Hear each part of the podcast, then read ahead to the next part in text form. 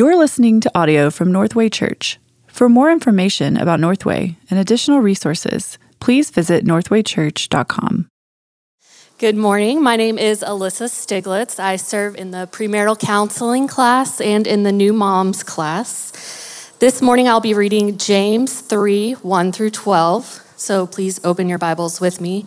If you do not have a Bible, there should be one in the seat in front of you.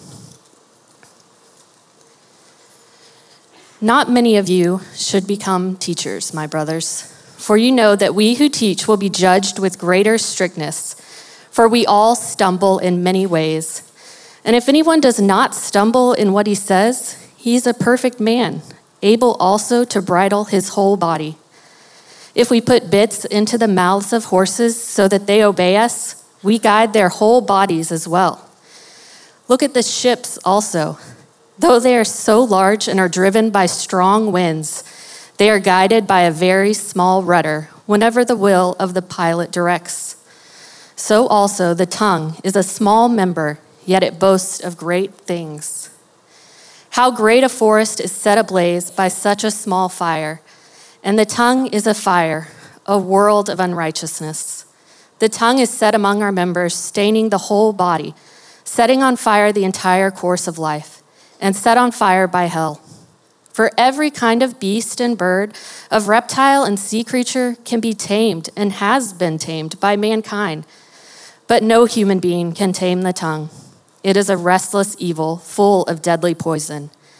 With it, we bless our Lord and Father, and with it, we curse people who are made in the likeness of God. From the same mouth come blessing and cursing.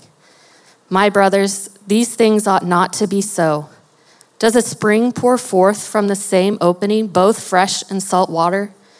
Can a fig tree, my brothers, bear olives, or a grapevine produce figs? Neither can a pond yield fresh water. This is the word of the Lord. Thank you, Alyssa. Hey, everybody. Good morning. Um, yeah, you know, to get up and preach a sermon is always a, uh, a weighty thing. Paul says as much in Second Corinthians. He says, Who is sufficient for these things? Like asking that question rhetorically, uh, even to follow Christ, who's sufficient to follow Jesus?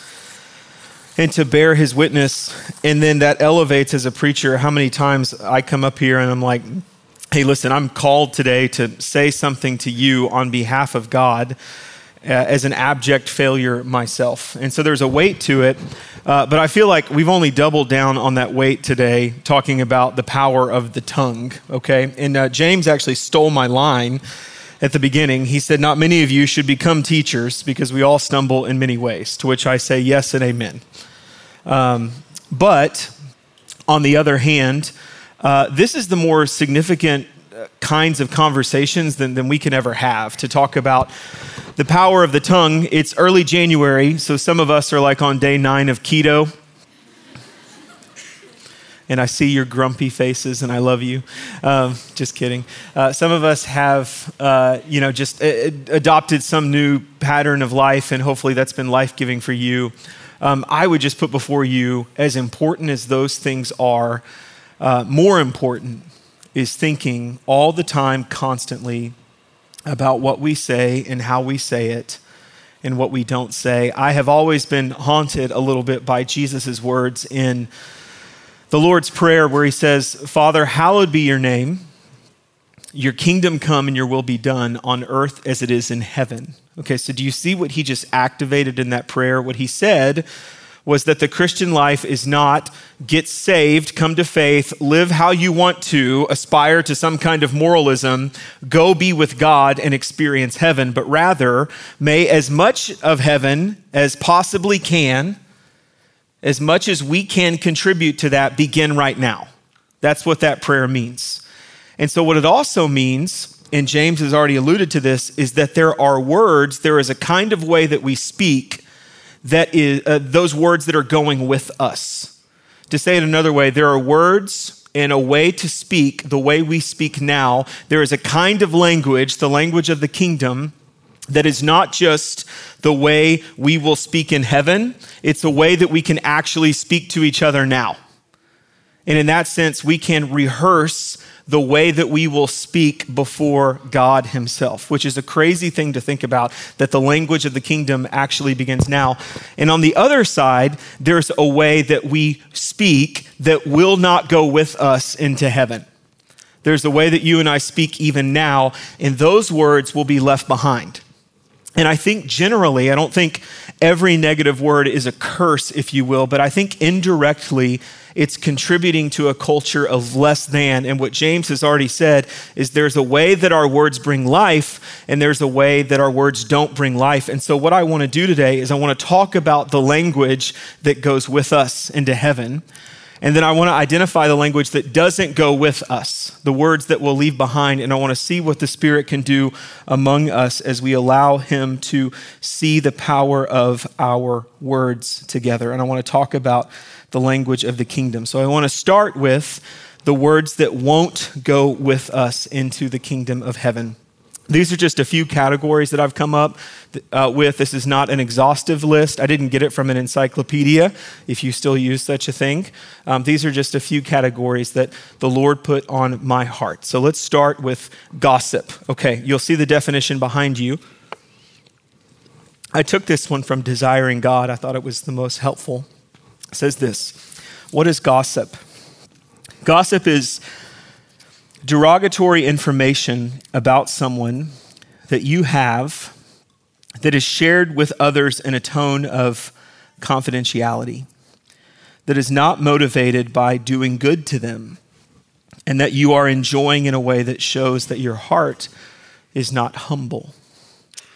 Um, again, I want to stress I am the, the culprit. I am not speaking to you uh, as a man with some kind of unique wisdom and authority. I am hoping that the Word of God can speak us because I have a, a, a personal failure example in every one of these categories. And I know that this one touches all of us uniquely, that in some way, in some time in the past, we've contributed to or have experienced the pain of gossip. What is happening with gossip? Why do we gossip? Proverb 18, 18, I'm sorry, Proverb 18, 8 tells us why. It gives us the why of gossip. It says that the words of a whisperer are like delicious morsels, and they go down into the inner parts of the body.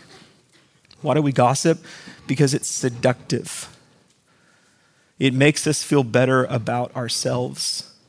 You know, we're all on a quest to justify our existence. That's in our hearts. And so when we gossip about somebody, it's a way to just feel a little bit different and a little bit better than that person. And if it's not to feel better than that person per se, it's at least to believe that we have a superior wisdom than they do. What does gossip do? Uh, in a word, it destroys. It destroys us. Proverb 11:13 says that it betrays a confidence. Uh, Proverb 16:28 says this it says, A dishonest man spreads strife, and a whisperer separates close friends. What does it do? It wrecks friendships. Proverb 26:20 20 says, Without wood, a fire goes out, and without a gossip, a quarrel dies down. Uh, gossip keeps the toxic drama at a 10. So if you have drama around your life all the time and you're surprised, see if that correlates with gossip.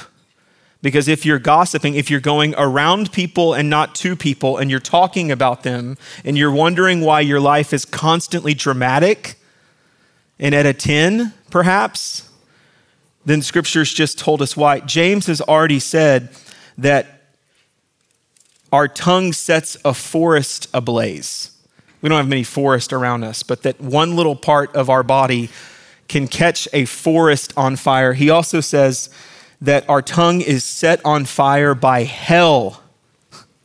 Do you know how specific that language is? It's interesting. I have heard, you know, plenty of mentors and people who I've respected in my life, and a number of them like including, you know, buttoned up Bible church kind of fundamentalist guy all the way to like ghosty, charismatic, kind of kooky gal. like uh, all like in, in everything in between do you know what i've heard from some of my mentors along the way and who, what they've said like almost to a man to a woman is if you let gossip into your church your church will be destroyed because literally, I mean, James has already told us like it's like if you let gossip into your home, into your orbit, into your friendships, into your church, you are inviting hell into that place. When you are a culture that talks around things and not to things. When you don't run to tension but run away from tension, and you do that perpetually, you're literally setting the place on fire. And it destroys. I'm always curious, you know, what Paul, the Apostle Paul, what burdens him, what gives him angst. He actually tells us in Second Corinthians, if you know anything about the Corinthian church, it was a pretty wild place, a lot going on. But he shows his card, 2 Corinthians 12, verse 20, and he says what he's burdened by. He says, For I'm afraid that when I come, I may not find you as I want you to be, and you may not find me as you want me to be. I fear that there may be discord and jealousy and fits of rage and selfish ambition and slander and gossip, arrogance and disorder. So Paul's concerned about it.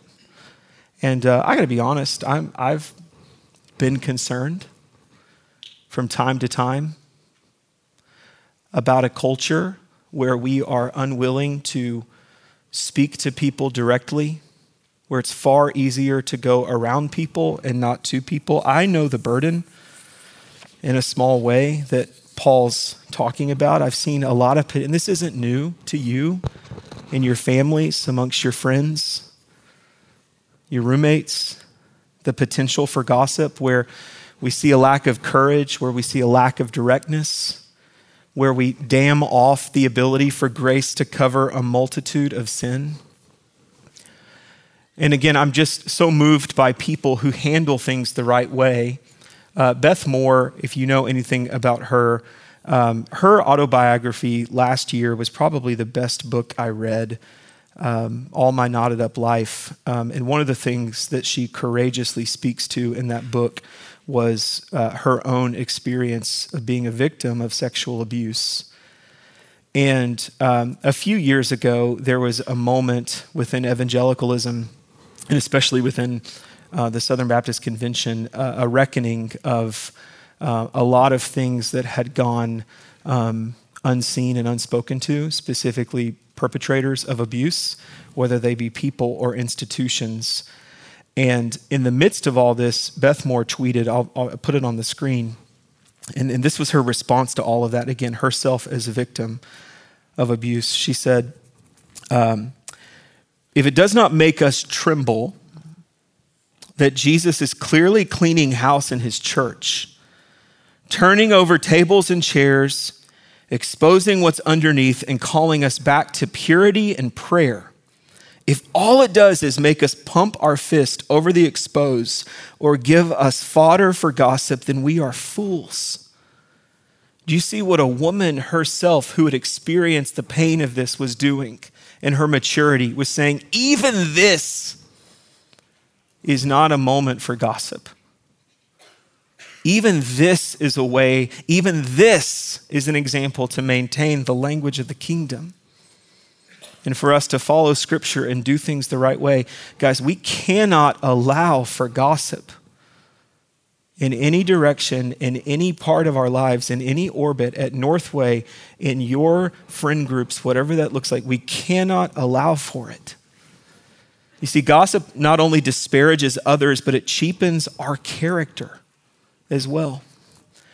And so we must grow to measure our words, including the things that we never need to say to ensure that we dignify those we are called to love and give the enemy no ground for division in this place. That's gossip. Move on to the second category here speculative speech. What do I mean by this? I mean uh, building a story about someone or something that is based on circumstantial insight which doesn't believe the best, doesn't seek the perspective of others, or exercise the patience required to make a thoughtful and substantial judgment. You know, there's a difference between a judgment and an insight. There's a difference between, like, wow, there's a fire right there, I can see it, and hey, I think I smell smoke, and I think it might be coming from that fire. Um, an example of this is um, uh, maybe how to do it poorly. Um, hey, I could, uh, I, I'm sorry, how to do it well. An insight. Hey, I could be off, but you seem a little angsty. You've been doing a lot lately. I could be wrong. Are you okay? Is there anything that I can do? That's an insight. That's okay. That's healthy. Um, maybe the other side of the coin. Uh, a bad example. Hey, how's your marriage? You've been angsty lately. Your wife seems sad Sunday. Do y'all need counseling? That's a judgment. You've made up your mind that something is wrong, and now you're five steps down without substantiating that something itself could actually be wrong. And I think we do this more than we realize. Well, hey, that person's single because they're stubborn. You know, they got a lot of money, so they don't have problems. They don't have our problems because they got money. Or, you know, well, they, they just haven't suffered like we've suffered, so they don't know. I think it's more common than we realize to elevate our insights into judgments, into facts that we take to the bank. And here's the thing you might be right, but you may not be right. And we have to be careful not to be hasty, not to be overly speculative. What scripture helps us here? Jesus himself, Matthew 7, says, So whatever you wish that others would do to you, do also to them, for this is the law and the prophets. Wow, the whole Old Testament summed up in that line. Here's another way to say it What if the person had the same thought about you as you have about them? How would you want them to handle it? How would you want them to handle it? Proverbs 17 28 says, Even a fool who keeps silent is considered wise. When he closes his lips, he's deemed intelligent. I love this because this is Job's friends. You know, Job and the whirlwind, things go real bad real quick. And his friends are just sitting there. And if you read the story, you're going, okay, his friends are there. And then they start talking, and you're like, no, no, no, no, no, stop talking, stop talking. And you actually don't know that they're dumb until they open their mouth. You know, sometimes the best thing we can say is nothing. That's what Job's friends teach us. Proverb 21 23 also says that the one who states his case first seems right until the other comes and examines him. Man, you can be so convinced by something until you're not. Anybody ever been there? So, what's the takeaway? The language of the kingdom teaches us that we're not called to hastily curate stories about people that aren't substantiated, but rather we're called to exhibit the full manifestation of the Holy Spirit by patiently believing the best about people until there's a clear and compelling reason to make a judgment. And even then, that must always be in love. Leads me to the third little category here harsh speech. What do I mean by harsh speech? I mean, speech that is not tender, gentle, or open to reason. This type of language is direct, accentuating truth far more than love. And there was a day, maybe not so much in our distant past, where there was a space for a tell it like it is guy. You know, I'm just a tell it like it is guy. I knew a, couple of them in seminary, and I'm probably been that way too. Uh, and people who would get a pass with harshness under the, the auspices of being a truth teller. Well, I'm sorry if that didn't land well with you. That's just the truth. And uh, man, what does Scripture say to that kind of person who thinks that they can just justify their perpetual truthfulness without the packaging of how it's said? One of the most ruling metaphors in the New Testament is that Christ is the bridegroom who loves his church, the bride. Paul says this in Colossians 3:19. Husbands, love your wives and do not be harsh with them. Why? because it's not the way our Savior speaks to us. He is never harsh with us.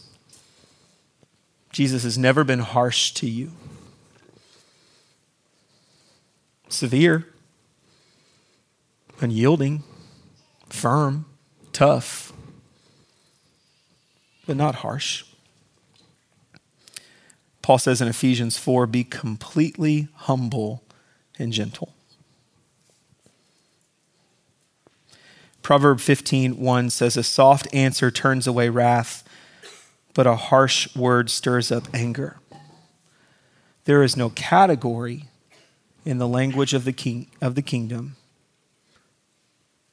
that abdicates gentleness. There is no language of the kingdom when we are with Jesus that is not completely humble and gentle.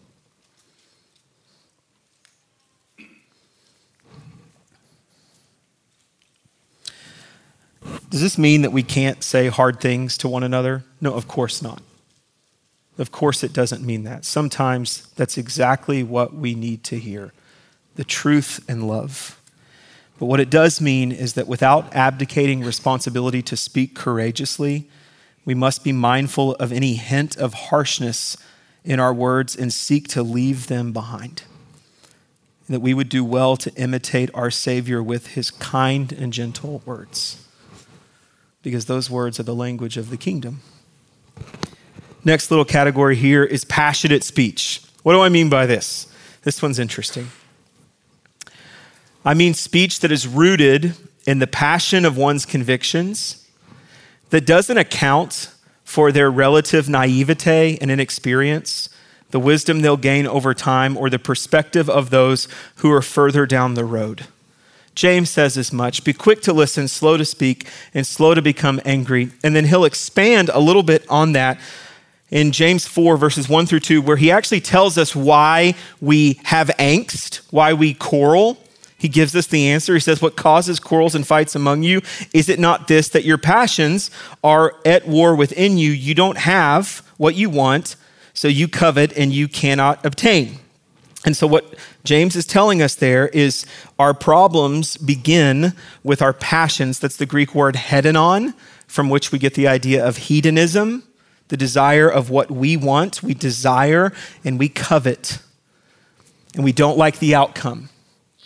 And that doesn't mean like level 10 stuff, like we go crazy and end up on the news. Uh, end up on the news. This is talking about level 1 stuff. Maybe the stuff that we don't even show. The reason that we quarrel and we have angst is we want things to be a certain way.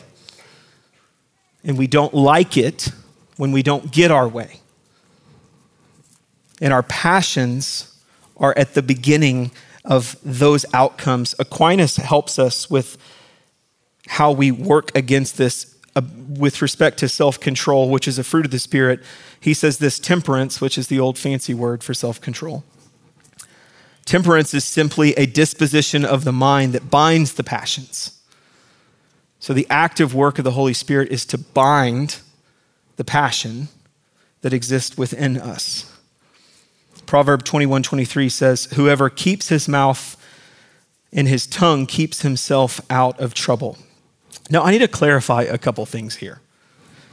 Am I saying that all passion is bad? No, not a chance. There's beautiful passion out there. What I'm saying is that unbridled, untested, unseasoned, youthful passion is something that we have to guard against. And it's interesting, especially being at Northway. You know, Northway is the intersection of so many young people on a particular journey towards a particular outcome that they don't yet know. And what can happen at Northway is Northway can become an echo chamber of like mindedness with people who are all in the season, the same season of life. And I, again, I'm chief offender here in doing this. And I think what's helpful is this reminder that we're actually not the first to have to figure out anything ever that there's nothing new under the sun, the Bible tells us. And you go, all right, Matt, what about AI? Okay, I'll give you that. But do y'all think that we really are the first people to have to figure out what significant technological advancement? Imagine being a farmer with their mule learning about a cotton gin.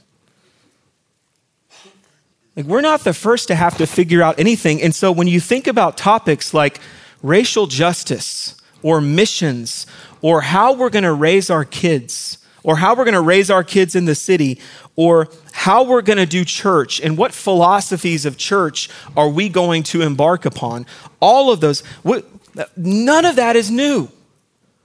And yet, so many things can be shrouded in idealism where we think we know and where the echo chamber of our existence is the affirmation of people who are just like us. And one of the earliest, I mean, I remember in my earliest days of ministry, years ago, when we were kind of, you know, making our manifesto of what we were going to become. You know what it sounded a whole lot like? It sounded like what we what we weren't. And so when you heard like our definite, well, we're not going to be this, and we're not going to be this, and we're not going to be this, and, and basically it was just our critique of the place that we came from. And we stood up courageously and told everybody what we're not. And you know what? You can do that a little bit, but there's this question staring you at the face, and that question is that's great. Who are you then? Because you're not going to get by by defining yourself by what you're not that's actually cheap. And the way that you'll find who you are, and this is what my wife and I have learned the hard way, is by gleaning from people who are further down the road. Life together is a beautiful thing. Raising your family, your kids together, it's a beautiful thing. But Dana and I say all the time, like, so we have a 13 year old, we have a nine year old, we have a six year old. And if you want to ask us about like how we're doing middle school and high school, the answer is we don't know. Actually got no clue. Pray for us. We're terrified. And what we would love and what we seek out as much as we can are people who are 5 and 10 and 15 and 20 years down the road. And even if they're not in the exact same situation, it's what principles can I glean from you in the days ahead? Because I don't know. You want to ask about bedtimes for infants and diapers? We're your people. Holler at us, right? We're post that. But we're not post middle school. We're not post high. We don't know. And you don't know. You don't know. And what you need to do is glean, is, is be careful with your passions and glean wisdom from people who are more seasoned than you. And I've learned this the hard way. Trust me. Who's further down the road? Our takeaway here is before we speak, we got to be careful to consider our knowledge of a topic relative to our actual experience, what we might gain from further maturity and wisdom for those who have gone through a similar experience, especially those who are further down the road. Who is further down the road? That's an important question. And if you're upset that there aren't more further down the road people at Northway, so am I. That's why you need to invite your parents to be members here and tithe, okay? Um, so, anyway, all right, next little category crude speech. What do I mean by this? Last little category of the words that don't go with us crude speech. Uh, speech that lacks any evidence of the fruit of the Spirit, usually at the expense of a person or a cause. Major clarification here. I will make no apologies whatsoever for humor, for dry humor, for irony, for sarcasm. Uh, I think Bono is right that laughter is eternal because joy is real. I think laughter is God's gift to us. My friend Eric Overton is on the front row and he lives to make fun of me, but he does it in a way that is loving. It is a spiritual gift. Okay? But what I'm telling you is um, there's, a, there is a laughter that, uh, that reverberates in the kingdom And then there's also a crudeness that we will leave behind when we meet Jesus. Um, there's a kind of speech that's not going with us. And, and this is especially hard for me because a punchline can be just as craving, uh, just, just as much of a craving as booze. Like being the funny guy or the funny guy, whatever. Like it, it, there's a there's a craving there. I remember in middle school, I had just come to faith and hearing verses like Ephesians 4, let no corrupting talk come out of your mouth. And I remember just thinking, there, there just ain't no way. I remember thinking, like, I'm sorry, God, like, that's just not, you know, it's just not going to be in the orbit of me not saying, you know, less than scandalous things sometimes. You know, that's just kind of who I am. And yet, God in His love is staring us down the face, calling us up into the kind of person that He wants us to be. And that kind of person includes being taught and led by Ephesians 4 let no corrupting talk come out of your mouths, but only such that is good for building up as fits the occasion, that may give grace to those who hear. Ephesians 5 4 let there be no filthiness, nor foolish talk, nor crude joking, which are out of place, but instead let there be thanksgiving. Colossians 3 8, but now you must put them all away anger, wrath, malice, slander, and obscene talk from your mouth. There's a kind of purity and standard that God's calling us to. And in the midst of that standard is the enjoyment of laughter. The Proverb 31 woman laughs at the days ahead. We should laugh the loudest. The gospel actually means that we don't have to take ourselves that seriously. We should be able to laugh and if you think God's not a God of laughter, just Google duckbill platypus. I'm sorry, He created that thing. I should have one behind me on the screen. Forgive me that I don't. He created some things in nature for us to laugh at. He is a God of laughter, and yet in the midst of that, there is a standard. God has created a world where truth, goodness, and beauty should be evident in our words because filth will not follow us into the kingdom of heaven. So, those are the words uh, that won't go with us. But what words will go with us? So, if that's not the language of the kingdom, what is the language of the kingdom? Briefly, let me talk about it. And again, these are just a few examples. Let me start with this the words that go with us. Number one, a culture of honor. Paul says in Romans that we are to outdo one another in showing honor. And that's up that's down, and that's in every direction. The current generation, the next generation, the generations ahead. A goal of our existence here should be that I feel honored by you in the way you speak about me. You feel honored about me in the way that I speak about you. And in rooms that I'm not in, in rooms you're not in, you are honored in the way that we speak about one another. A culture of honor. Secondly, words of redemption. I'm going to spend a little bit of time here. Words of redemption, or you could say words of reconciliation. I love Proverb 19:11. Good sense makes one slow to anger, and it is his glory to overlook an offense. You know what this is God telling us? Is that there are some things, little things, and we just got to let them go. Heaven forbid you become the kind of person that has to call everybody out for every minor micro annoyance that they cause you. Please don't be my friend if you're that way. I don't have time for that. Okay, I am so grateful that in my 15 year enduring marriage to my wife, my saint wife Dana has overlooked a multitude of offenses and that we don't have to sit down at the end of every day for me not being the perfect standard of what she wants me to be. Praise God for that. May her tribe increase.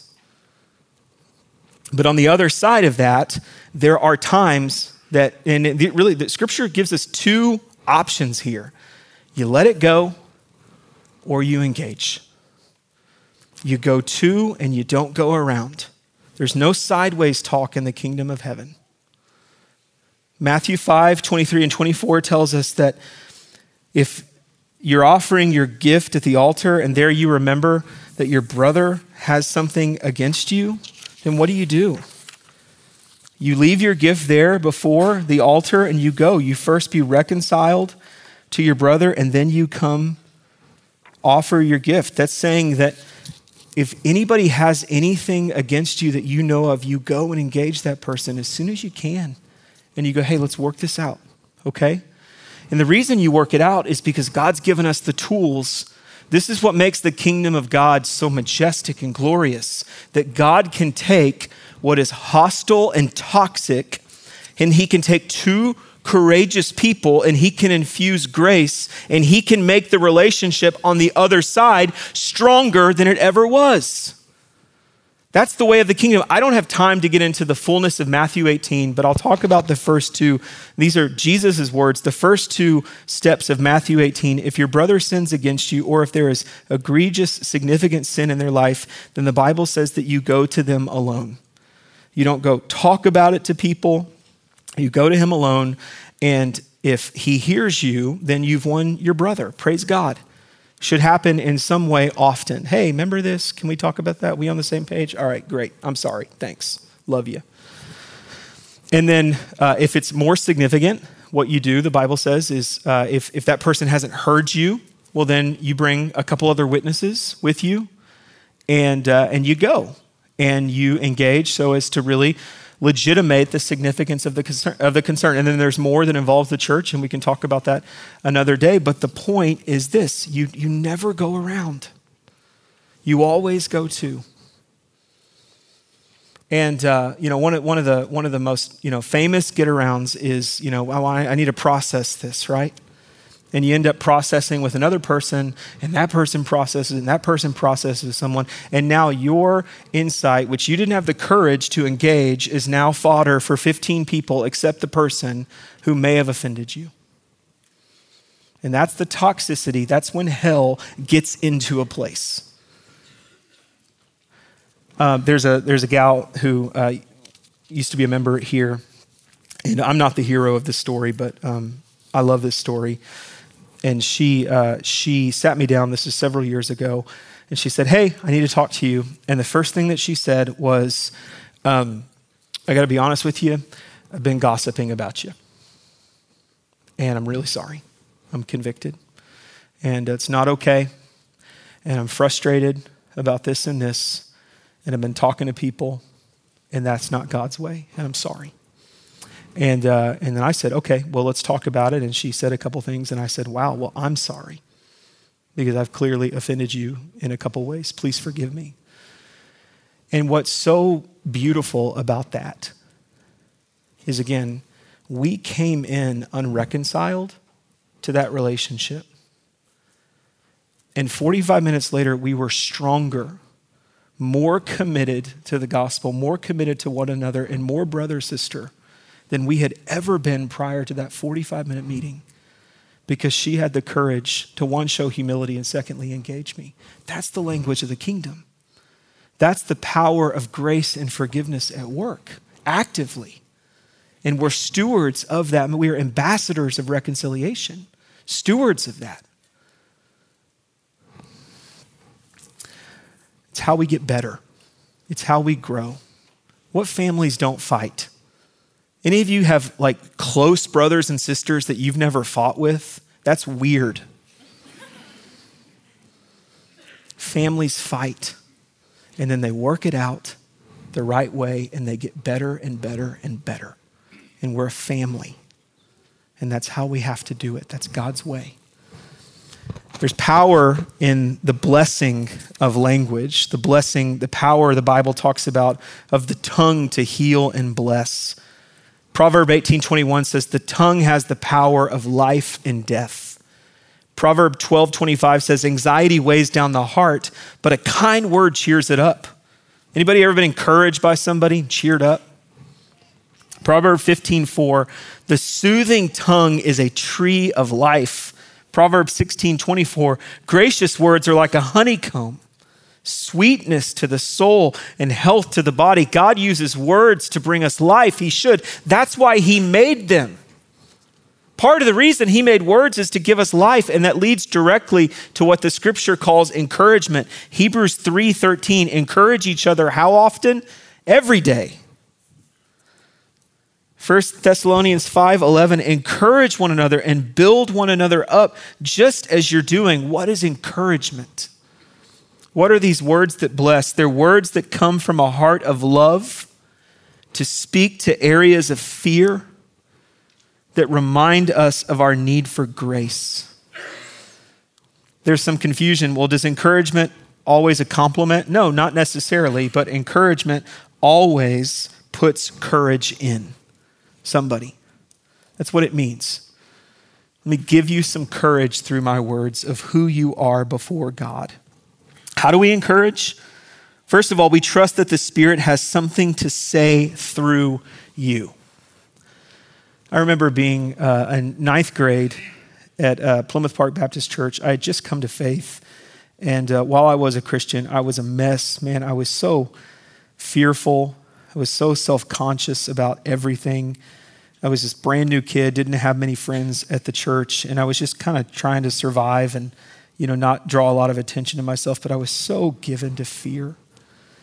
I remember being a freshman there, and we had just gone to youth camp. There's probably 25 people in the Sunday school class. And our leader, his name was Tim Germany, and uh, he says in front of everybody, I think I was a little embarrassed at first, but he just said, I'll tell you what, you know, Matt Younger over there, he said, um, Man, I think God's doing something in your life. And I'm really encouraged by you. And I wouldn't be surprised if you help people someday. I wouldn't be surprised if you're a leader in the church one day. And he said that to me. That was 1997, so here I am almost however many years later, still thankful that he said it, still remembering it. Um, the other part of this, too, is that specific encouragement goes a long, long, long, long, long way, right? Like I can say, hey, Eric, you're a good guy. Praise God for you. And that's nice, I guess, right? But what if I say, hey, Eric, man, amidst a lot of challenging things in your life right now, I've seen you really hold on to your faith. I've seen your family flourish. I've seen you continue to make wise choices in the midst of you enduring something really hard. I don't think I've ever seen as much evidence of grace in your life. That's specific. And we do well to speak with as much specificity as we can as we bless one another. Encouragement is not flattery. Mark Twain famously said that he can live two months off a good compliment. That's not what we're trying to do with encouragement. We're not trying to make the person like us as we're trying to make the person like Christ, right?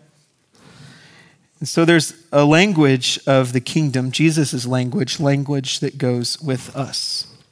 It's Jesus' language that we can begin now, that we should begin now a rehearsal of life with God where God has charged us to begin that rehearsal now and to use the right words and to not waste words and to leave behind the words that don't go with us and to step towards the words that do. And so, what kind of words do you need to leave behind and what kind of words do you need to step into?